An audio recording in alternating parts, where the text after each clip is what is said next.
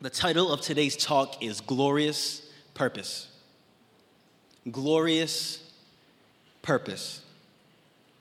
The death and resurrection of Jesus Christ is the central event that defines all of human history. The death and resurrection of Jesus Christ is the central event that defines all of human history. God stepped out of eternity into our human existence. He lived the perfect life. He died as the perfect sacrifice, paid the ultimate price on our behalf for our freedom, rose again to new life to save us, restore us, redeem us, and bring us back into alignment for what He originally planned in His purpose for humanity and all of creation. Jesus died for you, and my question for you today is will you live for him? Jesus died for you, and my question to you today is will you live for him? So, the question that I now ask to follow up that is what does it mean to live for him? What does it mean to live for God? Paul writes to us in Romans chapter 1, verse 17, and he says, The righteous shall live by faith. And he was quoting the prophet Habakkuk, who 600 years before Jesus came to the earth wrote this in Habakkuk chapter 2, verse 4 Look at the proud. They trust in themselves, and their lives are crooked. But the righteous will live by their faithfulness to God. It is through faith that a righteous person has life. The righteous shall live by faith. Jesus died, rose again, and his righteousness now becomes our own. And as the people of God who put their faith in him, we go forward day to day in faith. The righteous will live by faith. So now the question that I now propose, because I ask questions all the time, I hope it's the same for you. Never stop learning. Is what does it mean to live by faith? Because we can come to church, hear somebody say something, we're like, Amen, but what do it be meaning? The righteous will live by faith. What does it mean to live by faith? I'm glad you asked. The biblical definition of faith is found in Hebrews chapter 11, verse 1, and we're going to read verse 6 as well. And it says, Faith shows the reality of what we hope for it is the evidence of things we cannot see. Even when I don't see it, you're working. Even when I don't feel it, my faith is still anchored. Jumping down, it is and it is impossible to please God without faith. Anyone who wants to come to him must believe that God exists and that he rewards those who sincerely seek him by faith. So, the biblical definition of faith is I choose to trust God who exists outside of my senses. God is not limited to my human experience. God is not limited to my sight, my hearing, my smell, my taste, my touch. And if I forgot one, don't hold it against me. I don't. I don't need to be stimulated in my senses to trust and have confidence in what I hope for. And what is it that I'm hoping for? Jesus is who he says he is, that he's done what he said he was going to do, and he is in the process of redeeming me. My faith is in him alone. It transcends this human experience. Everything we know, everything that we do to take in information in our day to day is run through our senses. Well, faith transcends that. So I don't need to see to know that you're good and that you're real. I don't need to feel because you're greater than that.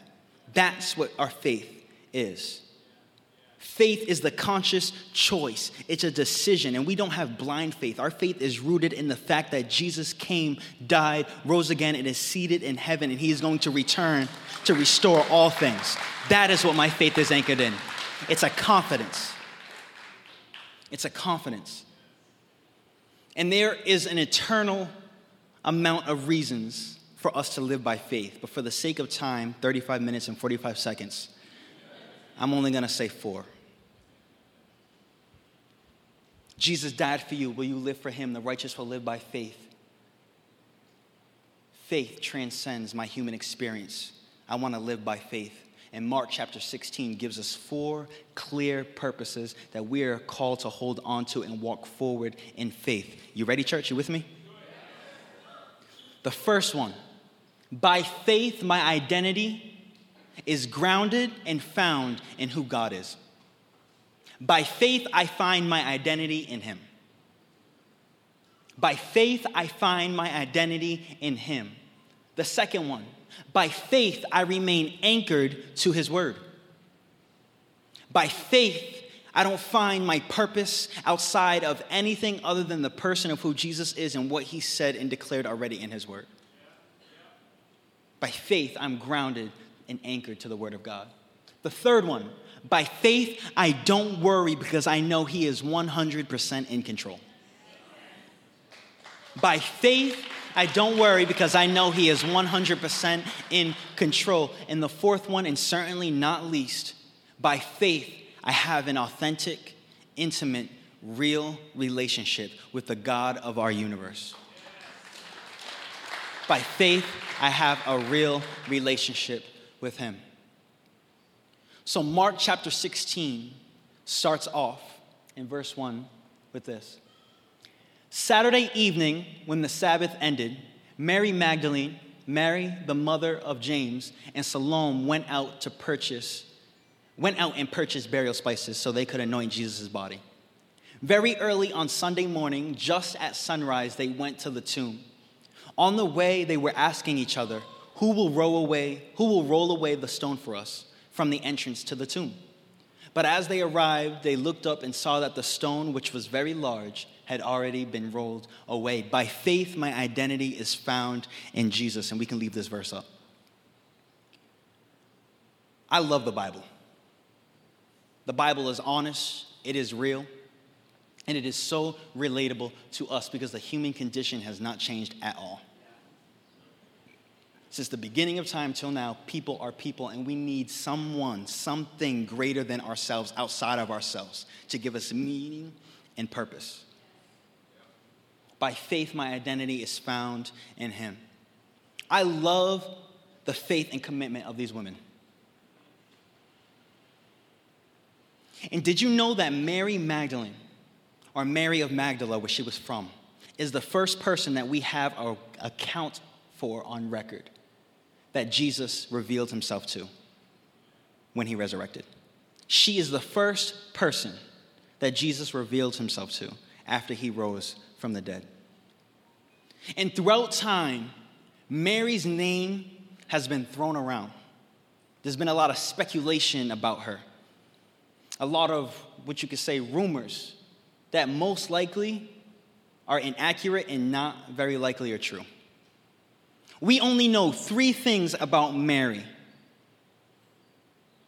The first one, that she was a woman who Jesus healed, cast out seven demons out of her in an illness. She was among the followers of Jesus that sacrificed financially to, support the ministry of Jesus. And third, she is one of less than a handful of people to be an eyewitness to the life, trial, torture, execution of Jesus and his resurrection. Those are the only three things we know about her. And over time, people have thrown her name around, associated her with the woman with the issue of blood, the woman caught in adultery that was thrown at the feet of Jesus, that she was caught up in a, a promiscuous, adulterous past. And that simply, very likely, was not true. Jesus died to remove labels from people. Jesus died to, relate, to remove the labels that we put on ourselves and other people. So even if it is true about her past, it doesn't matter. Even if, even if every man in her past approached her with selfish, evil, lustful motives to degrade her and break her down and use her and take, she encountered one man who was unlike any other man who redeemed her, restored her, loved her, cleansed her, set her free. And that's the only thing that matters is that our identity is found in the person of Jesus and who he says we are. We read the Bible and we say the woman with the issue of blood. Jesus doesn't see us by our situations. The woman caught in adultery doesn't matter. Shame is not from God, condemnation is not from God. And Jesus can look at us and not see us as a result of the sin that has ravaged us. He sees the child that He created and He loves. And by His grace, He washes us and restores us. So you tell that voice to shut up. Stop playing in your head what happened. Don't believe those lies, those labels, that shame that comes. The Holy Spirit will convict, but to heal, so that way we can go forward. The Bible says that the old us was crucified with Christ. Our sins are nailed on the cross with him, are left in the graves and in the grave, and he rose to new life. And our identity is found in that. So we can go forward as a new creation. By faith, our identity is rooted and grounded and found in who Jesus is. Amen? The second one. By faith, we remain anchored to God's word. By faith, we remain anchored to God's word. When we think of Jesus doing his earthly ministry, we get a flashcard image of our mind of Jesus and 12 men following him, which is true. But women were among his followers as well. In a time where women were seen less than, men would literally wake up and pray and thank God that they weren't born a woman. In a time where women were beat down, used, abused, and just seen as less than, Jesus elevated women respected women, cared for them, loved them, saw them with honor and dignity. He protected them. And men, it's on us to be like Jesus and do the same.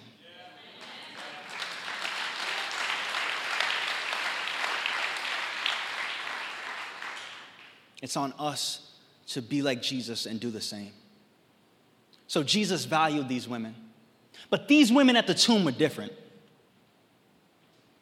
These women were committed. These women were all in. In Luke chapter 8, verse 2, it says that these women literally gave of all their resources to support Jesus and the disciples in the ministry. Which is a beautiful picture that men can't be left alone. We need y'all help.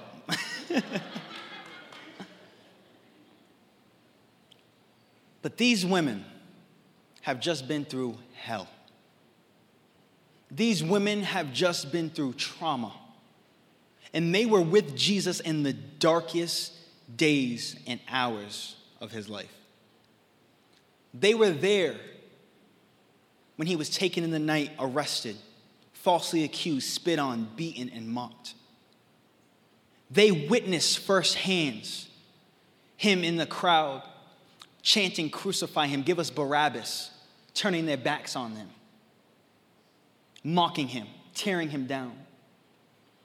They were there when the Roman soldiers stripped him naked, plucked the, hair, plucked the hair out of his beard, put a crown of thorns, hit him over the head, beat him, took whips with bones and glass, and ripped his body open, and the blood poured out.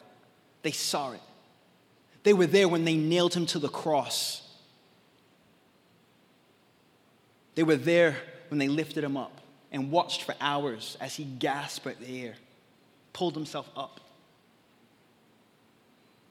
Was there when he was pierced in the side, when he gave up his life, when he was taken down, was washed, anointed, laid up in Joseph's tomb. And they were there, the Bible says, Mary in particular, when they sealed the stone shut over the grave. They witnessed it all. That is trauma on a whole nother level. And I love that the Bible is so relatable and it gives us these details. Because if that was me and you that just witnessed what these women witnessed, we would have forgot what Jesus said in Mark chapter 8, too. Jesus said in advance that these things have to happen. I'm going to be given over. I'm going to be killed, but on the third day, I'm going to rise up. But what they saw caused them to forget what they heard. How many times do we allow what we see and experience to change and affect what we've heard? How many times do we allow what's happening around us and in us to shake our faith and what we know God has already said and done? But what I love about these women is though, even though they forgot the word, even though they were shaken up in their faith, they were committed. They were still there, fully present. In Jesus' darkest times to the end, they did not leave him. Where was Peter? James, the other 12? Two of them were leaving Jerusalem. When Jesus resurrected, he had to meet them on the road and bring them back. Where were they?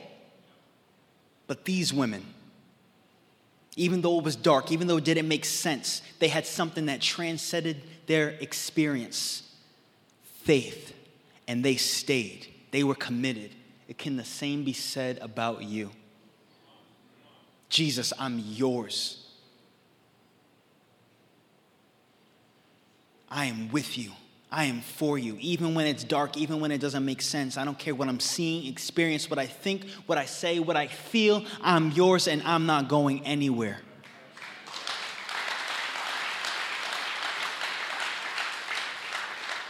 How different would those three days have been if the disciples gathered together in faith and remember what Jesus said in advance, if they remembered his word? And I love that God still has something to work with. Even though they didn't have faith, even though they were shaken up, they were still there.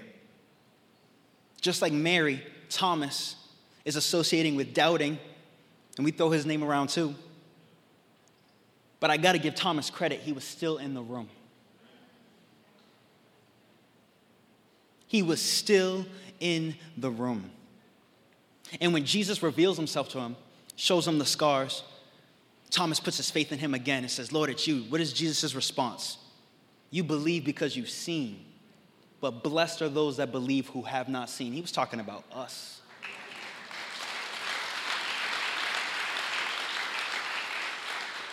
So, my question to you is can we be the disciples, the followers of Jesus, that are shaken up by what is happening around us and in us and in our lives? but we remain anchored to what Jesus has already said in his word. How can you obey what you don't know? How can you be led if you haven't read?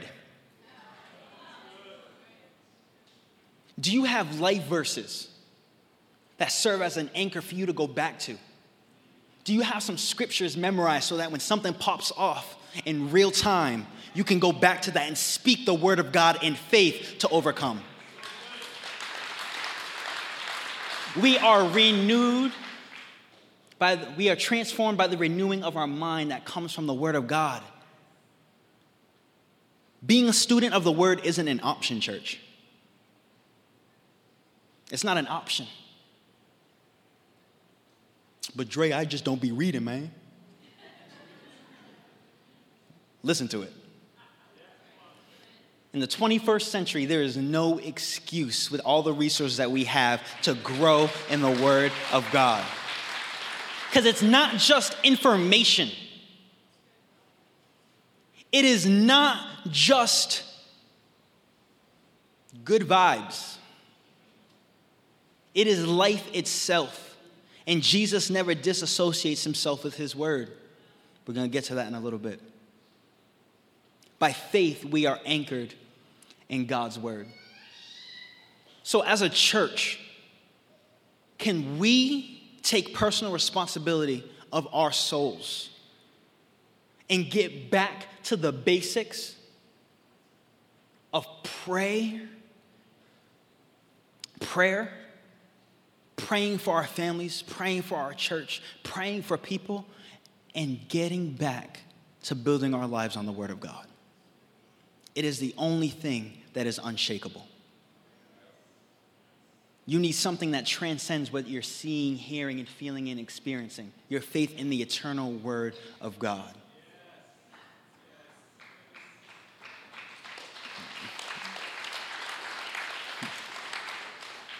The third one by faith. So we said, by faith, my identity is grounded in God. My faith is, by faith, my identity is found in Him. By faith, I am grounded, I'm anchored in the Word of God. And the third one, by faith, I don't have to worry because I know God is in control.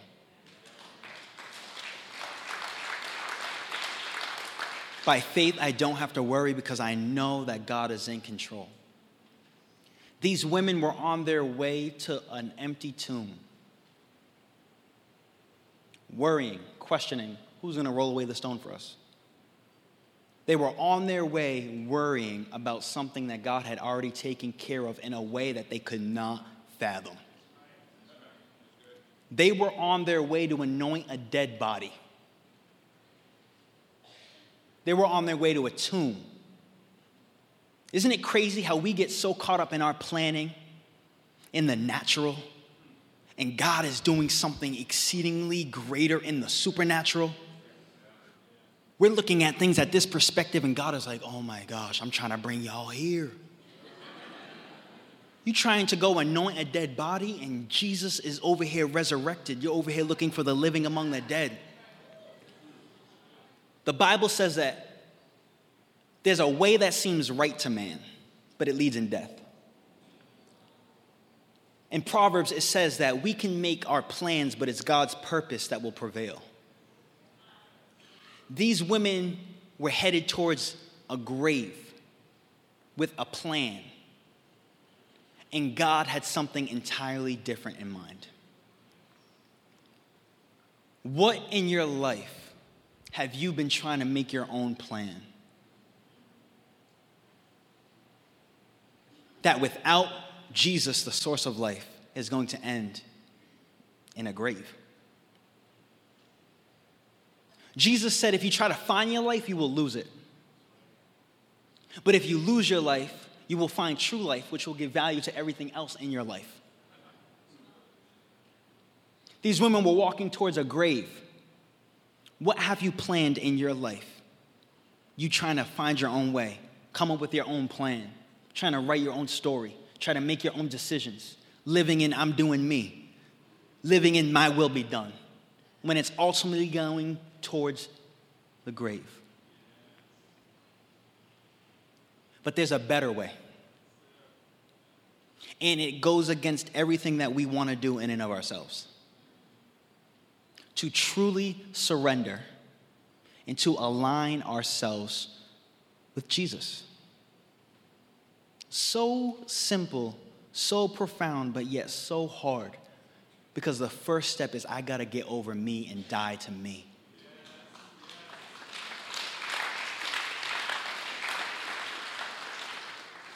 What are you worrying about that God has already taken care of? They were worrying about moving a stone to anoint a dead body. God had his thing in mind. Are you going to continue to do your thing? Or by faith, are you going to trust and believe in God? And can I say this? Success, according to God, is not found in your potential. What do I mean by that? Success to God isn't you going out and doing something in life. That's man's idea of success. The world tells you you got to do you, write your own story, define yourself, do your own thing. Mm-mm. How can you wrote something that's already been written? You guys are very intelligent and smart. I can see it in your eyes. Stay with me.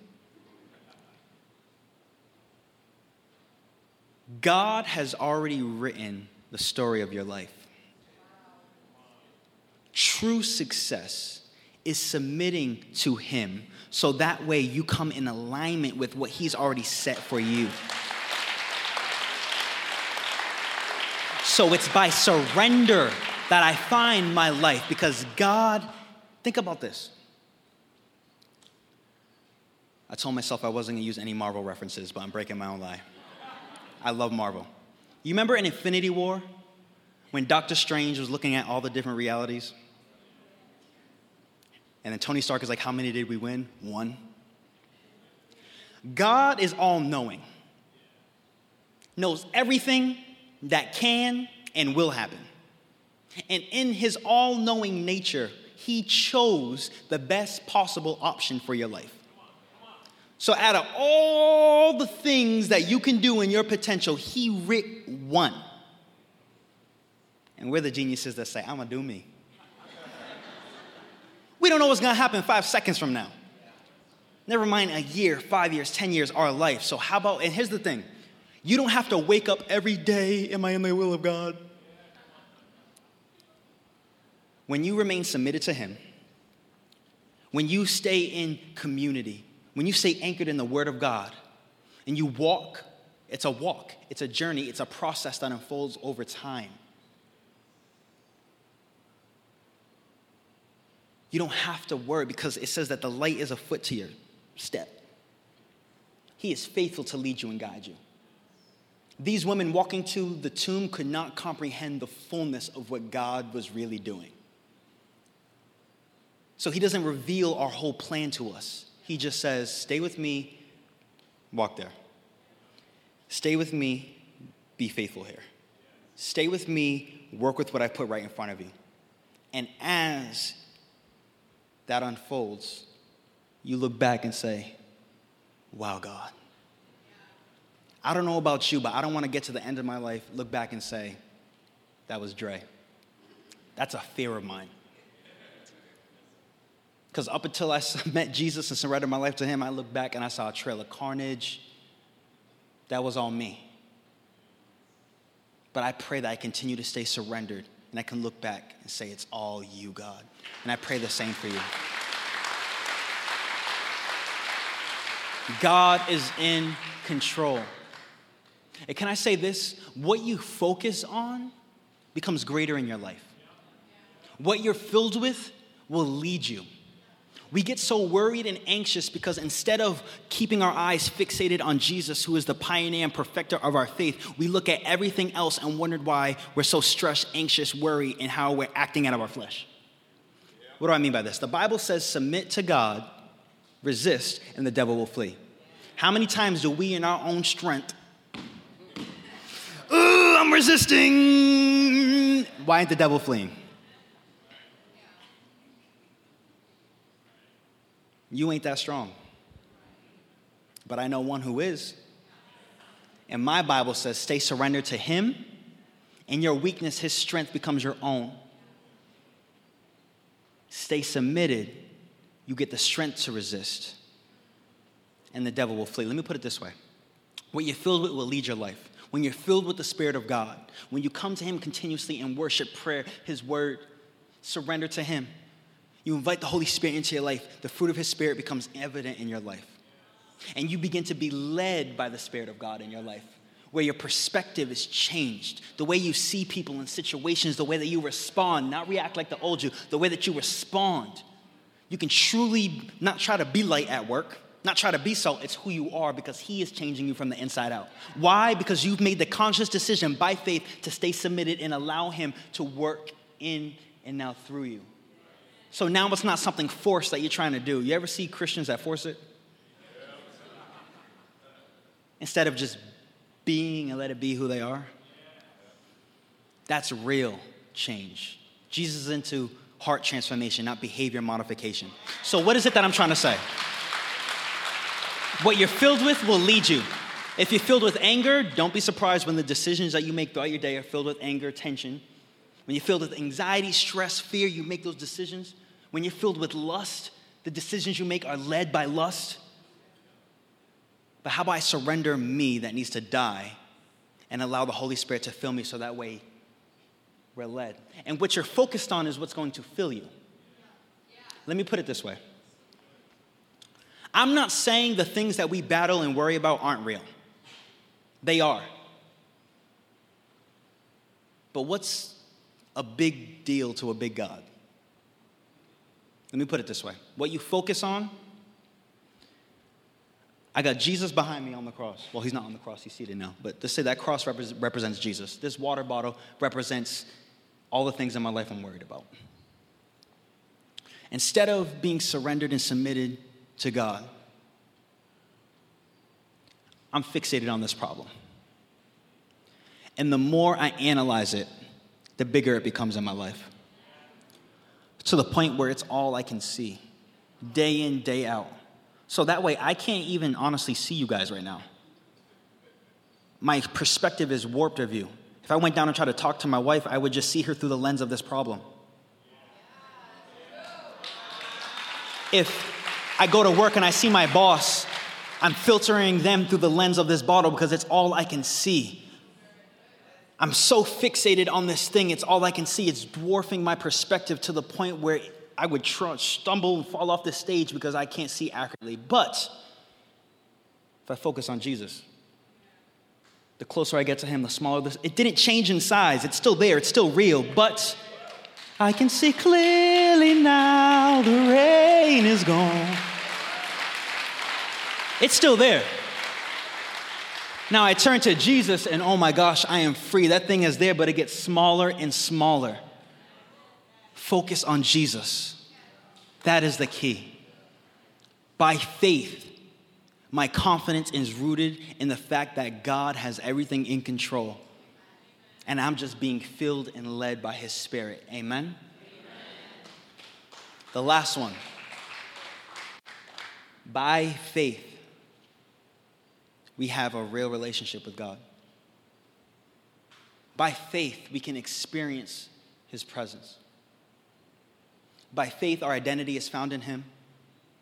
By faith, I'm grounded in His Word. By faith, I know He's in control, so I don't have to worry because I'm fixated on Him, not the things of this world. And by faith, I have a real relationship with Him.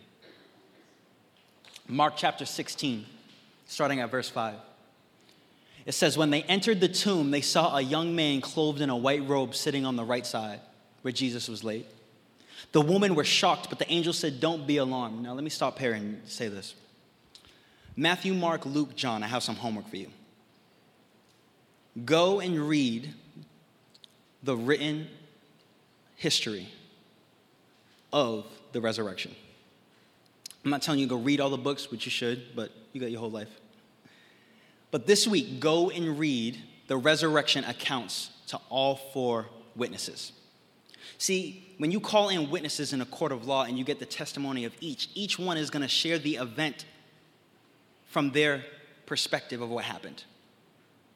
If somebody asks you today, how did church go? Every single one of you will share a different experience.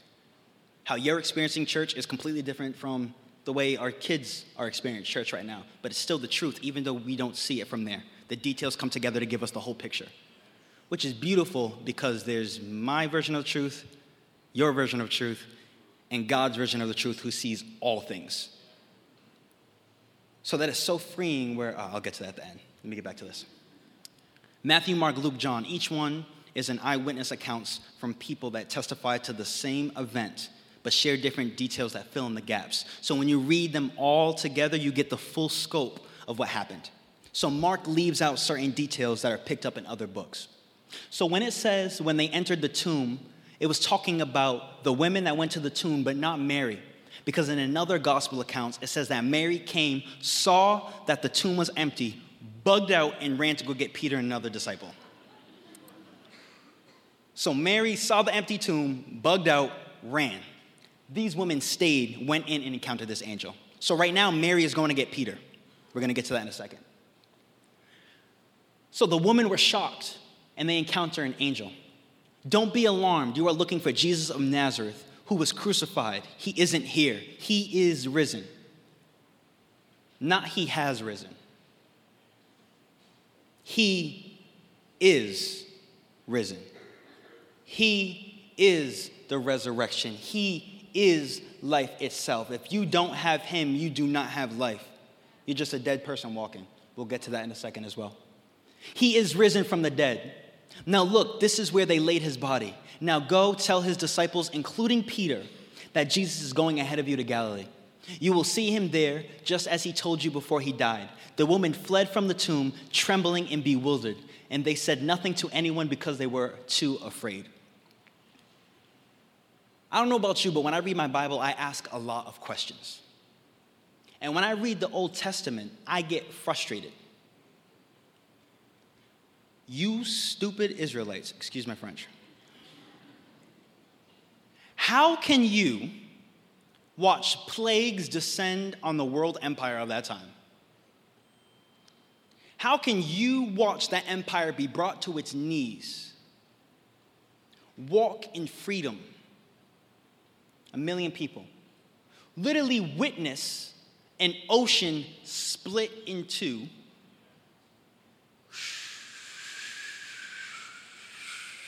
Is that a whale? Like they didn't need faith, they saw. Walk through on dry land while literally a sea is split in half. They saw that.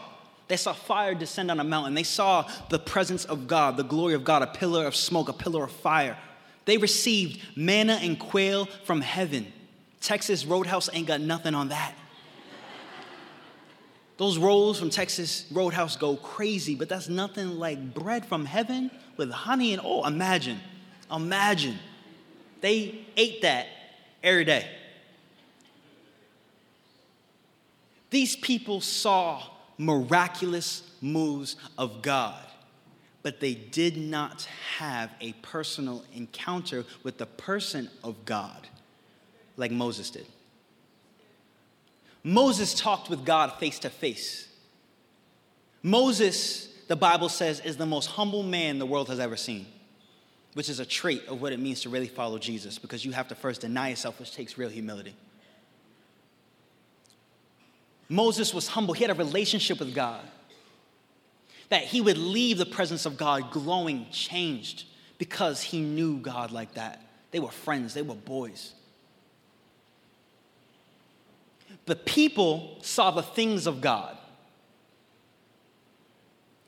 but didn't have their faith anchored in who God was. There's a difference between encountering the things of God and encountering God. There are so many people alive today that have been set free, that have experienced supernatural miracles. And some of them have walked away. There are people that God has done every day as a result of God's grace. Every day is a miracle. But people have seen things that that could only be God. People have encountered the supernatural. People have encountered angels, beings, and still walked away because it didn't mean that they had a personal relationship with Jesus. These women were at the tomb and they met an angel. And it left them not wanting to tell anyone because they were afraid. But as they were walking afraid, the Bible says that their fear turned into joy, although they were still afraid because they encountered Jesus who solidified and affirmed what the angel had already said. So, what am I trying to say? These people experienced the miraculous without Jesus, and it led to fear and them being paralyzed. But when Jesus came, their faith arose and they went and told the other disciples. There's a difference between being into the things of God and being in a relationship with God. The purpose of our life this side of eternity is to walk in relationship with God for His glory by faith. The purpose of our life this side of eternity is to walk in relationship with Jesus for His glory by faith. Not to simply just be into the things of God, but to be with God and He's in me and I'm in Him. I'm abiding and I'm being led by Him. So, Mary sees the tomb is empty, goes, tells Peter and um, the other disciple that was with them, I believe it's John. It was like, they've taken him and I don't know where he is. So those disciples now run to the grave. Mind you, the women that just encountered this and then encountered Jesus afterwards, they were still fearful. But remember, the first person that Jesus revealed himself to was Mary, and this is what happened. Peter and the other disciple run to the grave with Mary behind. The other disciple outruns him, goes, sees the empty grave, and the Bible says that that disciple immediately believed. But it says that Peter looked in and wondered what these things meant, and they both left. But it says that Mary broke down, stayed at the tomb, and started crying. An angel comes to her and says, Woman, why are you crying? And Jesus appears, and she didn't recognize him. And she was crying and said, I don't know where my Lord is. They've taken my Lord, and I don't know where he is. And then Jesus reveals herself, reveals himself. And she gets up from that place filled with joy and confirms the testimony of the women that went before. If you don't have Jesus, you don't have life. You can say what you want about these women and their unwavering faith, but one thing is that they were committed. Can the same be said about you? They stuck around, regardless of how dark and difficult it looked. Regardless of what they experienced, they stayed committed, and that gave God something to work with. But with Mary in particular, her heart's cry is, Where is my Lord? My Lord. I'm not into just what Jesus can do for me, I'm into who he is as the leader of my life. There's a lot of people that love Jesus as Savior, but when it comes to Lord, or in other words, I love what you can do for me, but when it comes to who you are as your position in my life, uh, Mary's cry, Where is my Lord? Where have they taken him? And Jesus is life. Remember, there's a way that seems right to man, but it leads to death. You can make your own plans, but God's purpose will prevail. Here is this woman at the end of herself. And I don't care how good you look on the outside, I don't care how established you are, what you have. If you do not have Jesus, you do not have life.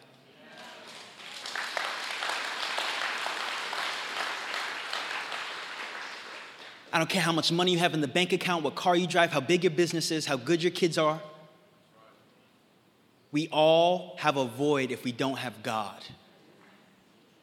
And if you're honest, just like Mary, maybe not outwardly you're not crying, but in your heart you're saying, I don't know where life is.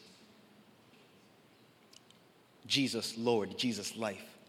I don't know where my Lord is. I don't know where life is. And the answer is Jesus. You find Jesus to get true life. So, all of us, without God find ourselves, regardless of how good the opportunity looks, regardless of how good our plan is, if we put our faith in that and live for that in ourselves, it's going to lead to us at a grave, in a place where dead things are, alone, isolated, crying out in our souls, I don't know where life is. And the answer is Jesus. If you do not have Jesus, you do not have life. You are just a dead person walking. Let me prove it to you. God created Adam from the dust of the earth and breathed the breath of life in him. And he commanded Adam, Do not eat of this fruit. The day you do, you will surely die. It wasn't about a fruit, it was the conscious decision to disobey the word of God. Because think about it. God gave Adam his word, his commandment, his word. And as long as humanity obeyed that word, we had life. The moment we disobeyed the word, it brought death. So, what did God do? He had to re give his word. In the beginning was the Word, the Word was God, and the Word was with God. The Word became flesh and dwelt among us. Jesus doesn't disassociate himself from his word. He is the word made flesh. And just as Adam found life by obeying that word, but violated it by obeying and putting our faith in the living word, Jesus Christ, we now find our life. Now, Adam disobeyed God. And God said, The day that you eat of it, you'll die. But the Bible says that he lived for many years after that. He died spiritually and his body caught up. And now, each and every single one of us, as descendants of Adam, are now born in that falling death nature. We were born spiritually dead, and our bodies will catch up. But the moment you put your faith in Jesus, the Bible says that you what? Need to be born again. Spiritually, you become alive, and your bodies now catch up. Go and read 1st and 2nd Thessalonians. Meaning we experience resurrection like first, and now our hope, our faith is in the fullness of the resurrection to come when Jesus comes in his glory. Adam disobeyed the word. Jesus failed where succeeded where Adam failed, and now his righteousness becomes our own, and we now can have life because of what Jesus did. Are you with me, church?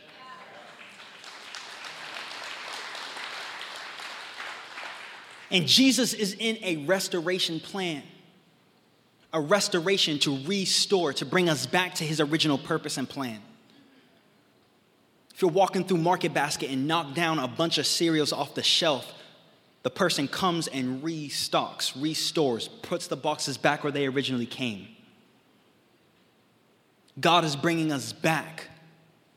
And our purpose this side of eternity is to live with Him for His glory by faith. And worship team, you can come up. What I love about God and his restoration plan is that he doesn't skip a beat. Eve, through her disobedience, brought death to the man. But because of Jesus, he now commissions the new woman to bring life to the men. The first evangelists were women. Where the women brought the word of death, hey, sin, do this, brought fullness, fall, our fallen nature. God redeems. It says, Women, go bring this word of life through what Jesus did. Jesus will restore everything that the enemy came to kill, steal, and destroy. He will always exceed our expectations. It's on us to stay surrendered and stop operating in the natural where God is trying to elevate our faith to see Him for who He truly is so we can go forward and be the people that He calls and creates us to be. We can't do it in our own strength. Jesus is life itself. So, this isn't a talk for you to try to get up and go be better, for you to get up and go do better. This is a message saying, surrender your heart. Admit that you don't got this.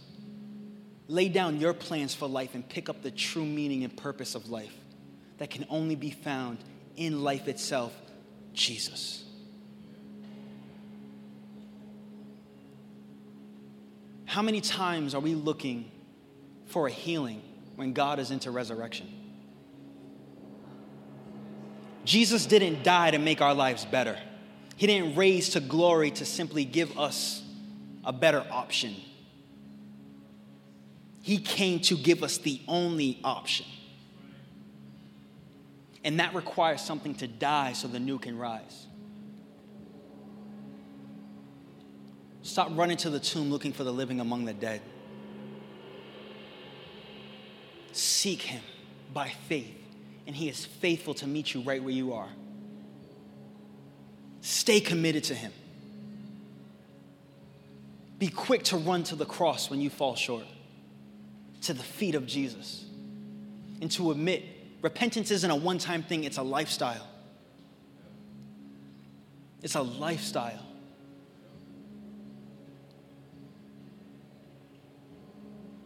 God is a wonder working God. I have seen people set free like that. I have seen people healed, delivered like that. I have seen people prayed for and that sickness, illness gone. And I've also seen strong men and women of faith die. Live their lives. Like Paul says, I got a thorn in my flesh that I prayed for, but God said, My grace is enough. I don't know why some people get healed and why some people don't, but it's not my job to understand God. It's my job to trust His glorious purpose and to obey. It's not my job to understand God, it's my job to obey God and trust that He knows what He's doing. God never starts something that He doesn't finish. He starts with the end in mind, which means that to Him, who it is that you are and what you're going through, He's not shocked or surprised. Let me put it this way. When I was born on April 13th, 1996 at 11:02, I was a little baby. The doctors just saw a little baby crying. My mom saw just a little baby crying. But God saw me at 25 as a husband, a father, and up here speaking to you today.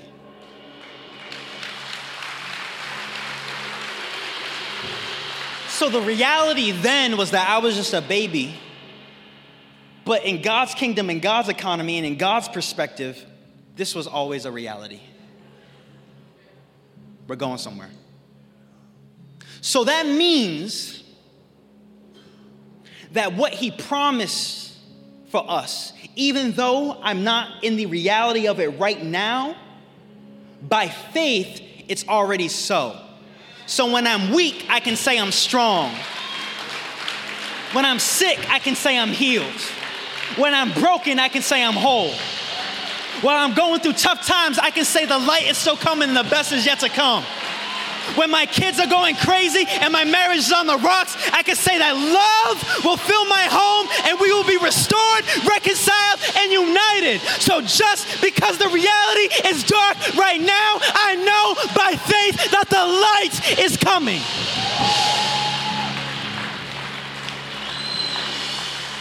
Faith transcends our human experience. It is solid. It is real. You can trust him. You can take the word of God to the bank. He is the only one that you can trust wholly.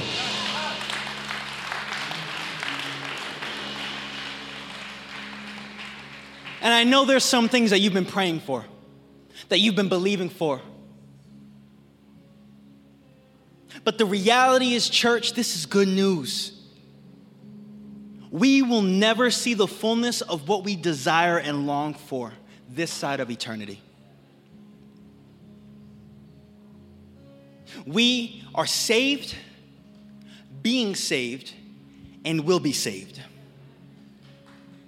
So there are some things that we are seeking God for, for healing, and God is operating in resurrection. His ways are not our own. So, although he slay me, I will still trust him, the Bible says. Although it hurts and it doesn't make sense, and I'm not seeing with my physical eyes, by my spiritual eyes, I'm seeing past the natural into the supernatural where my faith is anchored in eternity. So, what does that mean? God can do whatever He wants. So I'll be the first one to believe with you in faith. And the rest is in God's hands. Regardless of what I'm experiencing in the natural, I trust Him.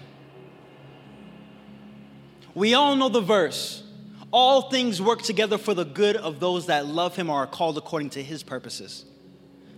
So everything in my natural mind, I can't comprehend it, but by faith, I can step into the reality that everything, as long as I'm in alignment with His heart and His purpose, is gonna work out okay. But there's another side to that. Don't be honoring God with your mouth and living in your own purpose. It's according to His purposes that things turn out for good. If you're learning, if you're doing your own thing, don't be speaking that verse. That prayer is hitting the ceiling. Stay surrendered, humbled, because even though I'm not seeing right now what I want to see.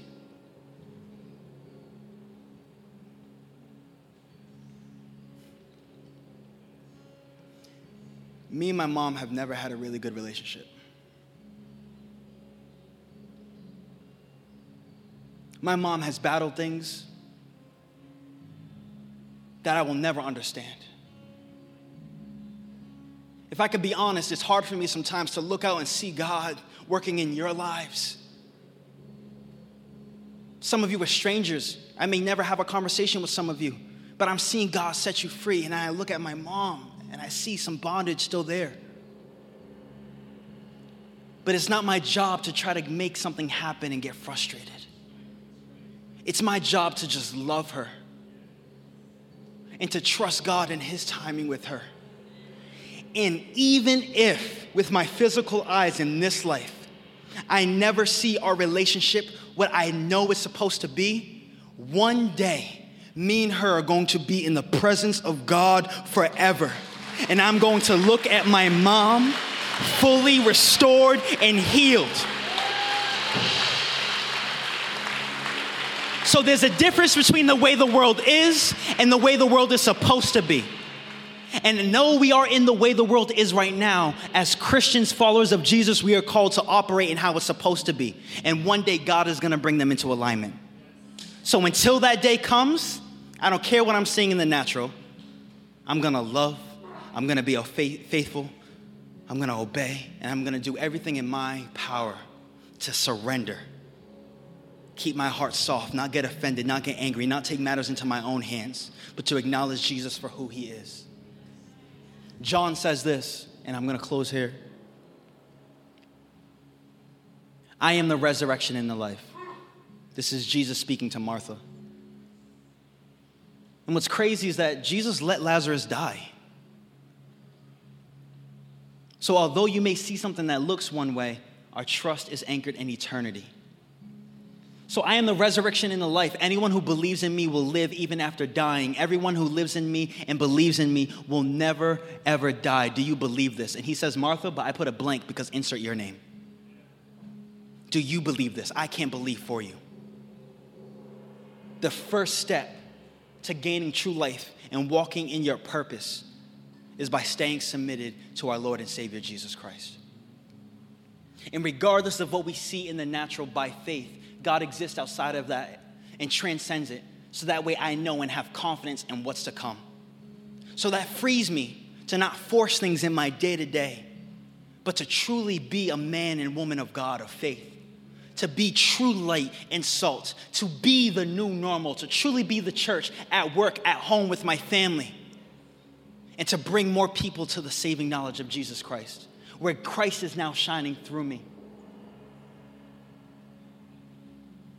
I have a couple action steps for us today. The first one is for us to stop complaining and be thankful for life.